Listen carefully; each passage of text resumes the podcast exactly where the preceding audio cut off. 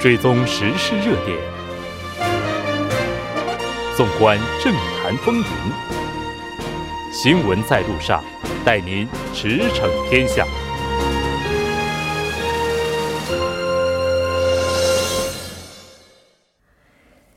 新闻在路上，带您驰骋天下。欢迎回来，这里是正在为您直播的 TBS EFM 调频一零一点三。新闻在路上，那接下来马上要为您带来我们今天的第三部节目。在之前，先来关注一下我们今天为大家带来的两则那公告。第一则公告呢，是我们的二十九周年特别节目。二十九周年的特别节目呢，我们将会为大家带来多情多彩。那这个是这个主持人呢，现场是由张玉安、亚历山大以及永柱来进行，会为大家带来双语主持。时间是在六月十一号周日晚上六点到八点，地点是在宏大步行街广场舞台。您可以乘坐地铁到宏大入口站下车，从九号出口出来就可以了。来到现场为大家带来演出的 idol 呢，包括 Trimnut S、Pentit、Nada 以及 Killa Kren。呃，在现场的时候将会为大家带来非常精彩的表演。当然，我们也希望啊您能够来到现场，直接的去参与。当然，下一则要为您带来的就是我们新闻在路上的台庆二十九周年特别节目了。我们将会在六月份的每周五实时讨论会当中为大家带来在韩外国人民生篇。在上周五的时候，已经为大家带来了外国人义务加入国民健康保险的相关讨论。六月十四号将为大家带来的是外国人永久居住制度频繁变更问题根源何在。六月二十一号呢是外国人家庭儿童福利现住所基本权何以保障。六月二十八号是外籍务工雇佣许可制度不断引发争议，废止或保留。那当然，我们节目也期待您的。参与广告过后呢，马上为您带来我们今天的第三部节目。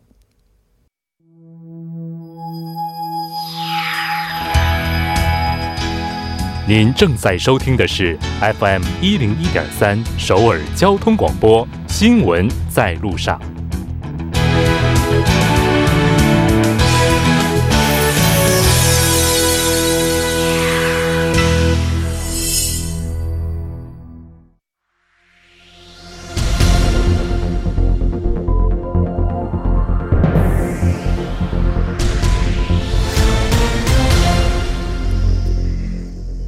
此时此刻，主要新闻。接下来把时间交给新闻播报员柳娜恩，我们稍后再见。下面是本时段新闻。从今天开始，文在寅总统对芬兰进行国事访问。芬兰是文在寅总统此次北欧之行的第一站。文在寅总统是对芬兰进行国事访问的第二位韩国总统。芬兰是克服诺基亚的失败，重新站起来的初创公司领先国家。芬兰还主导推进赫尔辛基进程，在冷战时代对缓解紧张局势做出了贡献。十号，文在寅同芬兰总统绍利尼尼斯托举行会谈，确认芬兰对韩半岛和平的支持。此外，两位总统还将讨论旨在培育初创公司的交流合作方案。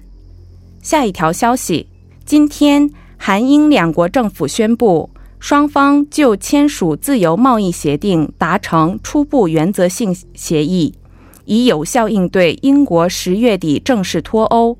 当天，韩国产业通商资源部通商交涉本部长俞明熙和到访的美国国际贸易大臣利亚姆·福克斯在首尔共同宣布，两国 FTA 达成初步原则性协议。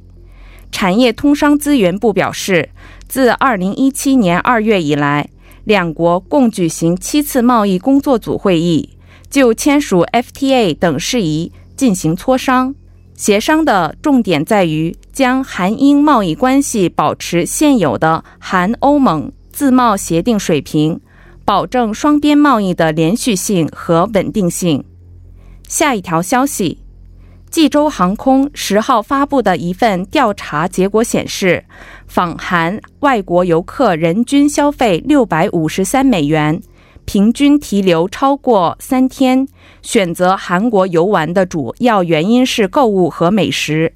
该调查结果显示，从消费金额来看，三百到五百美元占比最高，为百分之二十七点二。三百美元以下占百分之二十点五，五百到七百美元占百分之十九，一千五百美元以上占百分之七点五。其中，俄罗斯和中国游客占比最高。相反，百分之六十二点三日本游客消费额为五百美元以下。从整体满意度来看，百分之八十六点五的受访者对其韩国游表示满意。百分之九十一点二的游客有意再来。评价项目中，游客对饮食和购物较为满意，但对语言沟通和旅游经费表示遗憾。下一条消息，据报道，从九号下午到当天凌晨，在香港举行了自一九九七年香港回归以来最大规模的示威活动。为了反对与中国大陆签署罪犯引渡法案，一百万名香港市民走上街头。主办方推算有一百零三万人，警方推算有二十四万人参加了街头示威。全世界二十多个城市也出现支持香港的示威和声明。以上是本时段新闻。接下来马上为您带来我们今天的环球连线，带您了解全球各地最新的资讯。那我们接下来马上连线本台驻济州特邀通讯员李小雪，李记者你好，主持人你好，非常高兴和您一起来了解济州当地的一些主要资讯。我们先来看一下今天您带来的是什么呢？啊，我带来的这个消息是关于韩国私导包车服务合不合法的问题。嗯，韩国私导包车这个对于不少不愿意跟团游的游客来讲啊，应该说也是非常热门的一种旅游形式了。对的，是这样的。现在根据济州观光公社的一份嗯访问满意度调查问卷显示，这个结果呢是外国人提出的问题主要集中在交通信息的不足与沟通障碍。所以，济州的大众交通的不便以及一些小众景点的盛行，更加凸显了这一矛盾。因此呢，访问济州的游客也开始越来越多的选择跟着私人包车与向导来完成自由行的出行。但是，其实鲜有人知，这其中涉及到一些违法的问题。就跟着四岛包车的话，其实非常的方便哈。但刚刚您提到说它是涉及到违法问题的。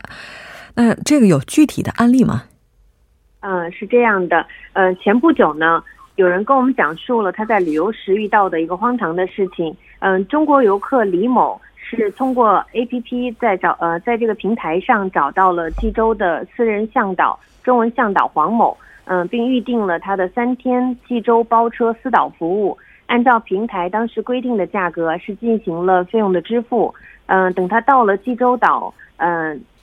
呃，当天晚上是看上去约有二十多岁的这个导游黄某，就举着牌子在机场出口处进行接机。这也是我们平常所嗯一般所了解到的这个私导呃地接旅游的呃普通的形式。嗯嗯，在他购物的时候呢，嗯，导游黄某还能帮着李某呃进行这个金卡的办理，去景点呢，甚至还能帮他买一些打折的票。嗯，第一天，呃，游客这个李某是玩的很开心，但是第二天早上在去城山日出峰景点时，嗯，这个游客李某刚下车就被自称是警察的一帮人拦下来盘问，说他们的司机也就是这个导游有违法问题。嗯，李某当时是一头雾水，只能在违法确认书上签了字。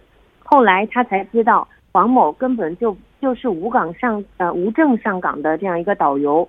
这样的包车游行为呢，在西州当地也是不合法的。嗯，就是说，其实对于游客来讲的话，就我们不愿意跟团游，想要在当地进行深度游的时候包辆车，并且雇一名导游，其实这个行为本身应该是并不违法。但如果要是遇到没有这个导游证的游客，然后他们再去带游客进行观光的时候，这种行为才是违法，是这样吗？呃，其实呃。我们一般理解，一般一般人理解上呢，都是这种，就是说，只要这个给我们做导游并开车的这位呃向导，他是有合法的导游资质的人的话，那这应该就没有什么问题了。其实，嗯，其实是它是有两个构成部分，这个合法的车辆，嗯，这也是很重要的一个因素。所以很多人可能会忽视这个车辆是否合法的这一点。嗯嗯。我们从旅行社那边了解到呢，目前市面上有百分之九十九的私人地接服务其实都是违法的。这个主要是因为目前车辆嗯没有这个合法经营资质的问题。就是说，普通的这种私家车其实它是不具备接待游客的资质的。对的，是这样的。嗯，根据现行的法律呢，只有黄色牌照的车辆才具有运送游客的资质。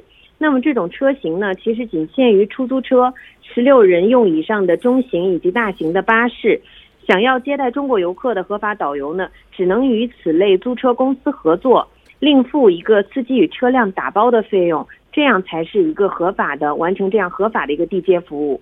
嗯。那其实这个，如果要是按照您的说明的话，现在市面上有如此多的非法私导包车的服务在提供着，对于游客来讲的话，这可能也是我们在旅行的时候非常大的一个隐患了。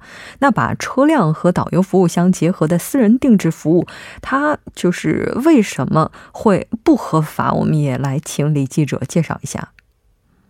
呃，也是刚才我们其实有提到这个问题。第一个问题就是，呃，接待的这位导游也好，这位向导也好，或者是这位司机也好，他们其实是呃，就是一个人嘛。然后这个私人是否有合法的导游资质，这是第一点。然后第二点就是刚才提到的这个车辆是否有呃合法的在这个租车公司里面登记拿到这个黄色的牌照，这个就是两个最重要的部分。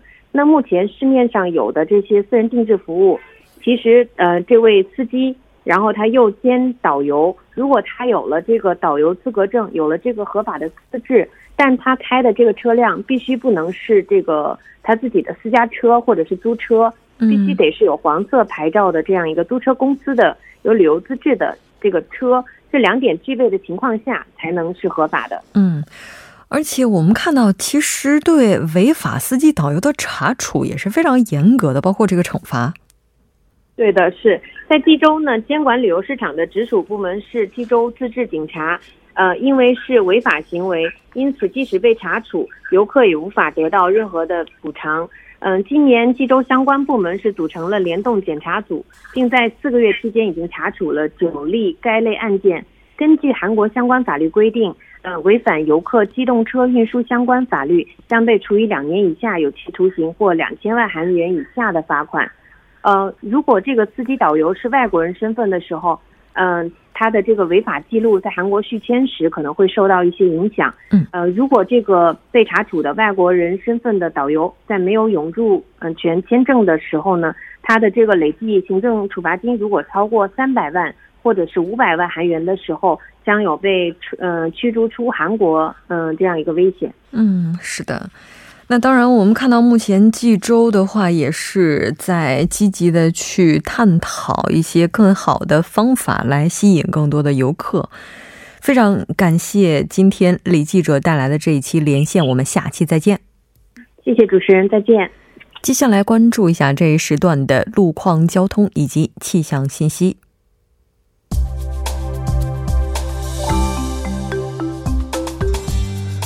晚间七点十四分，继续为您带来这一时段的路况和天气播报。我们继续来关注目前时段首尔市的实时路况。第一条消息来自南部循环路九老高速公路转换出入口至数码园区五岔路方向。目前呢，在该路段的六车道上正在进行路面维修的施工作业。那受施工影响，六车道的部分路段暂时不便通行，还望途经的车主们参考相应路段，提前变道行驶。好，接下来是在东一路东门东明女子高中至佛光站方向。目前呢，在该路段的下行车道上进行的道路施工作业已经结束，路面恢复正常通行。好，下一则路况来自奥林匹克大路金浦方向成山大桥至嘉阳大桥这一路段。那在十五分钟之前呢，发生在该路段一车道上的交通事故，目前已经得到了完善的处理，一车道恢复正常通行。我们来看一下城市天气预报：首尔晴，十五度到二十六度。好的，以上就是这一时段的天气与路况信息。祝您一路好心情，我们稍后再见。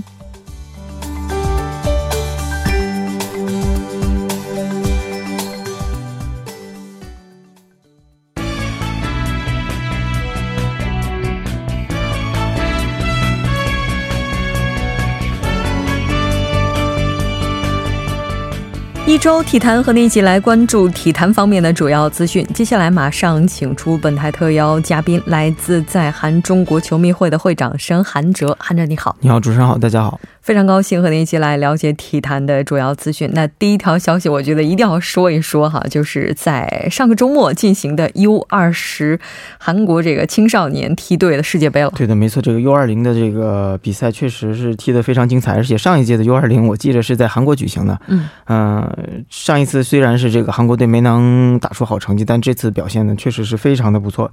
而在这个六月九日的这个第二十二届 U 二零的这个世界杯四分之一比赛的时候呢，韩国队是。是与塞内加尔队的比赛，在这个波兰的这个比尔斯科比亚瓦的这个。球场进行的，最终韩国队是在九十分钟以内与对手战成了二比二战平了。嗯，在加时赛的时候呢，双方又非常戏剧性的各入一球，最后加时赛也是打平。最后最终用这个以这个点球大战的这个方式，韩国队是三比二险胜了这个对手，晋级了这个半决赛，而挺进了这个世青赛的这个四强。韩国队也追平了该队在这个该项赛事中的这个是历史的这个最佳成绩。而在这个六月十一日的凌晨两点三十分呢，韩国队将与这个厄瓜多尔进行。行这个决赛权的争夺，所以说这一次的这个韩国队 U 二零的这个表现确实是非常的不错。从而且从这次的这个表现上来看，呃，可以我们可以大概的预测到这个韩国队下一届的这个国家队的一些呃苗头。对，没错。而且这次的话也是 U 二十哈，时隔三十六年再次进入四强。那如果进入四强，就是下一轮如果能踢赢的话，最终踢入决赛的话，其实对于这些小将们来讲的话，也是非常大的一个鼓励哈。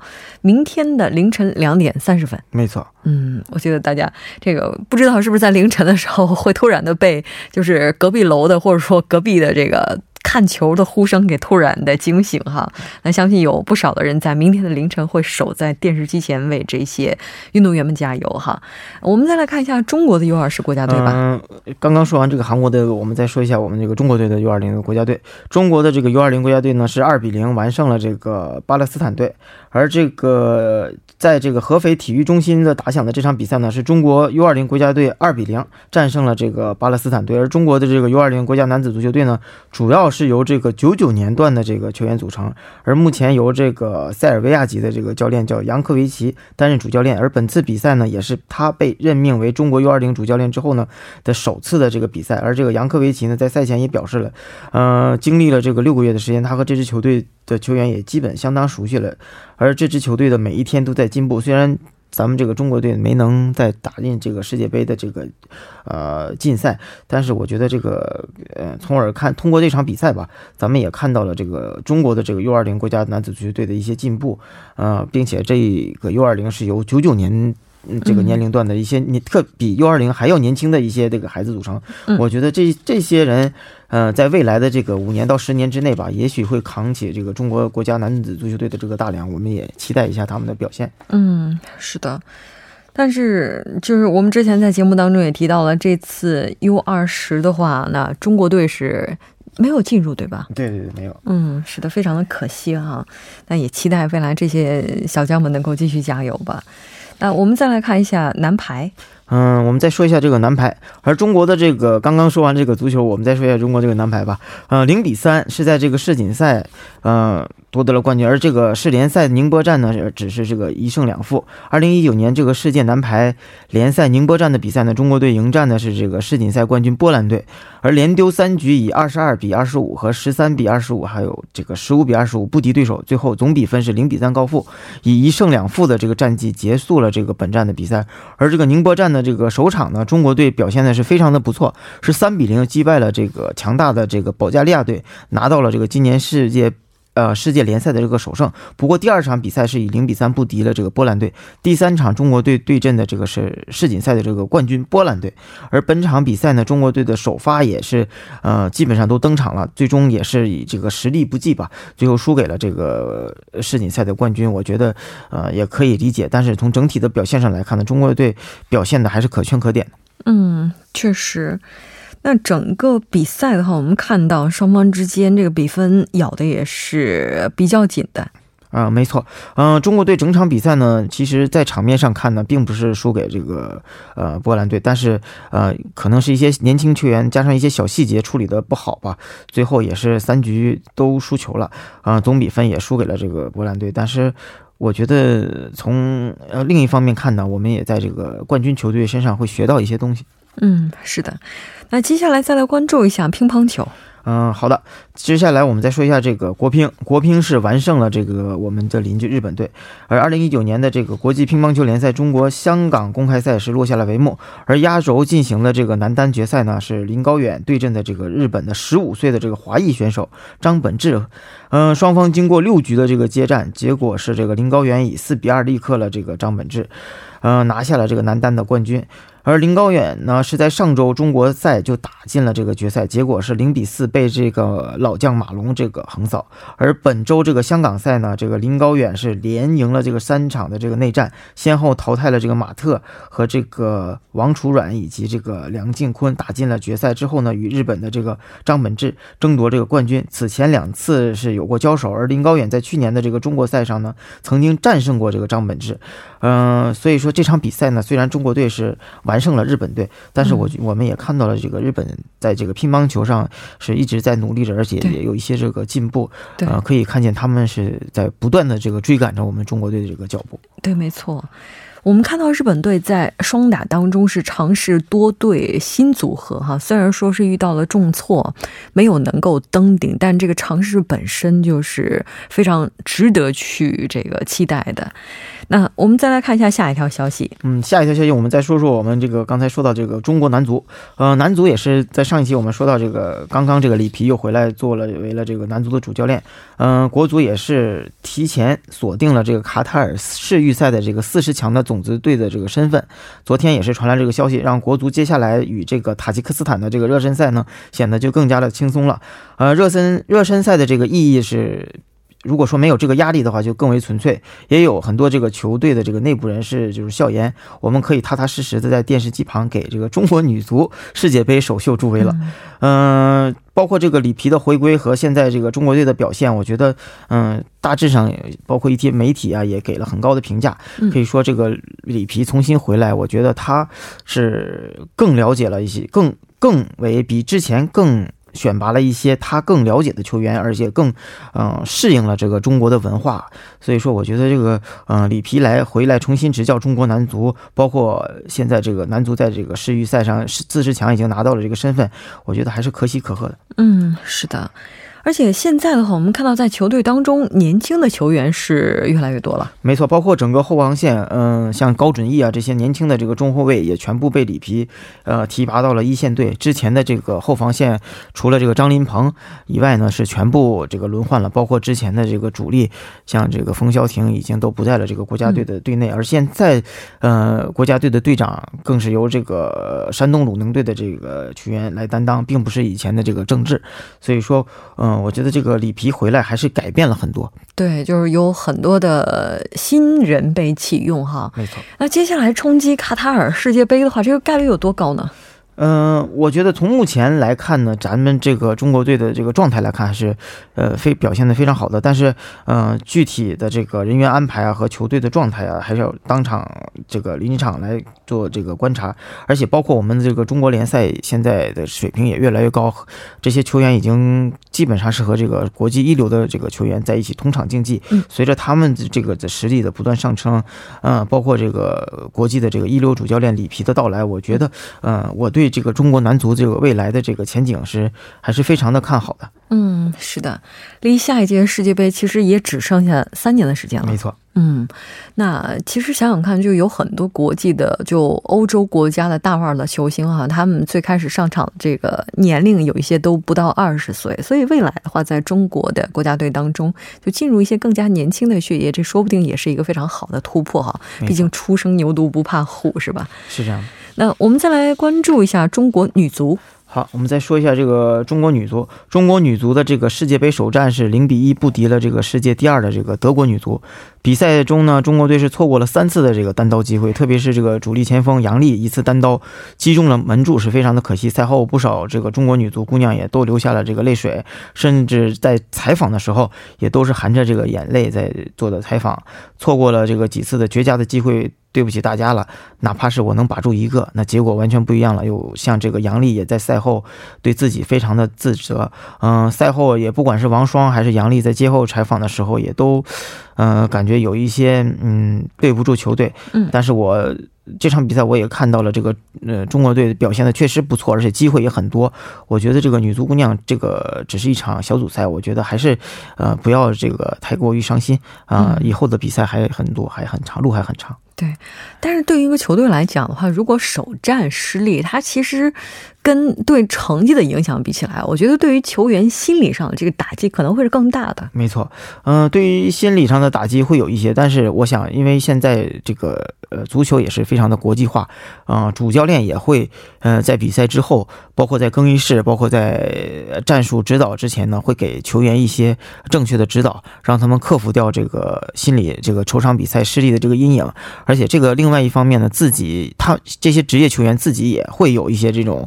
平时的训练来克服这些呃心理上的这个东西的。嗯，是的。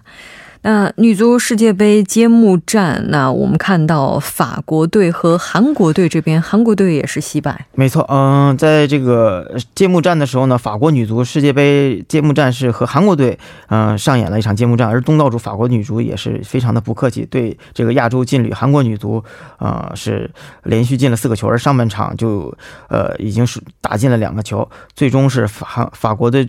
女足足球队是四比零大胜了韩国女足，这也是韩国女足连续第二届打入世界杯的正赛。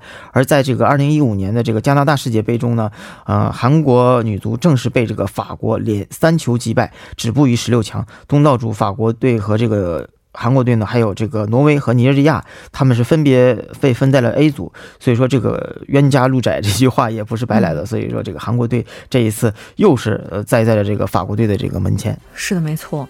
那我们看到，除了球员之外，哈，这次的话，在女足世界杯上，北韩的前运动员、前国脚也会以裁判的身份出现在球场上。